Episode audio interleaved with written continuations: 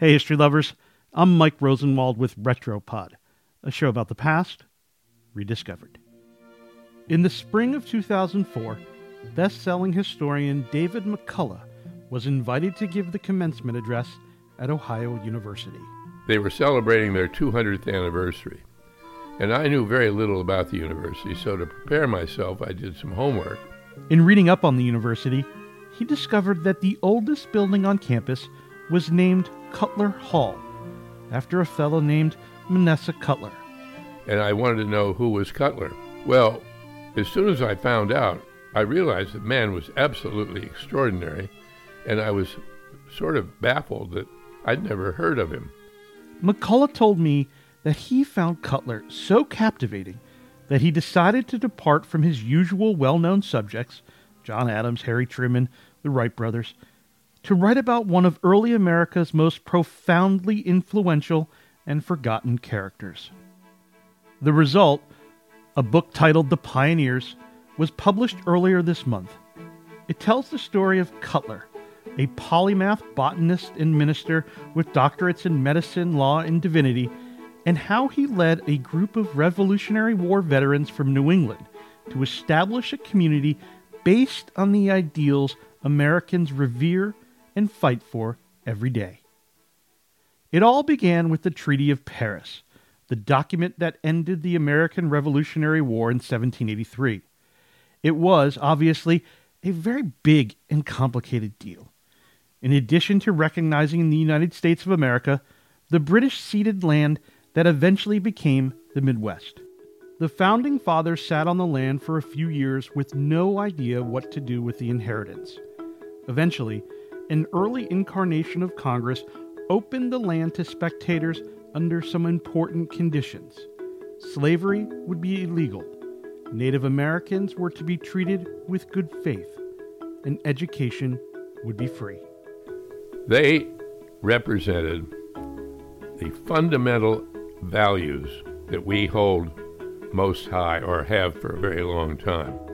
Cutler, then living in Massachusetts, organized four dozen New Englanders who moved to a large tract of land along the Ohio River.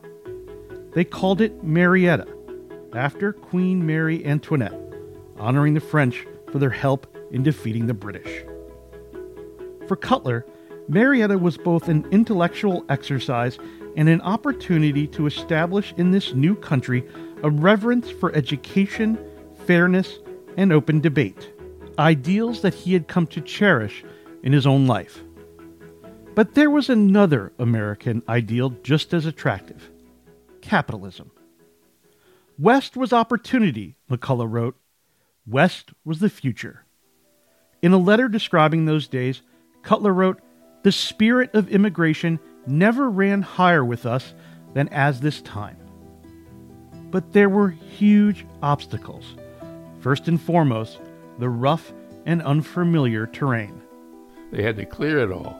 They had to try and treat the natives Americans the right way. They had to cope with bears and wolves and rattlesnakes and floods and earthquakes.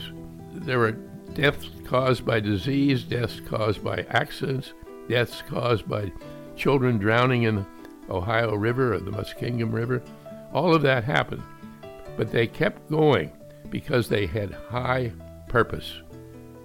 Here was the America we've fought wars over. Here were the pioneers that put the American ideal to work. Here was an essential, totally overlooked moment in history. How in the world did we miss this? How in the world? Why in the world weren't we taught something about this in school? Of course, this American utopia was also in conflict with other parts of the country, especially the new slave states to the south, a conflict that would ultimately erupt with the Civil War. And even today, of course, racism certainly hasn't vanished, nor has poor treatment of Native Americans. Religious freedom, it too is still fiercely contested in many places. Marietta today is no utopia, and neither is America. Yet. Still, McCullough thinks there's plenty to learn from Cutler and these pioneers now, especially their aspirational spirit. You have to feel at the end of the day or the end of the year or the end of your life that you've helped to make the world a little better. And you've done so by treating everybody with kindness and honesty and integrity and decency, all the things that we would like to think our country represents. I'm Mike Rosenwald. Thanks for listening. For more forgotten stories from history, visit washingtonpost.com slash retropod.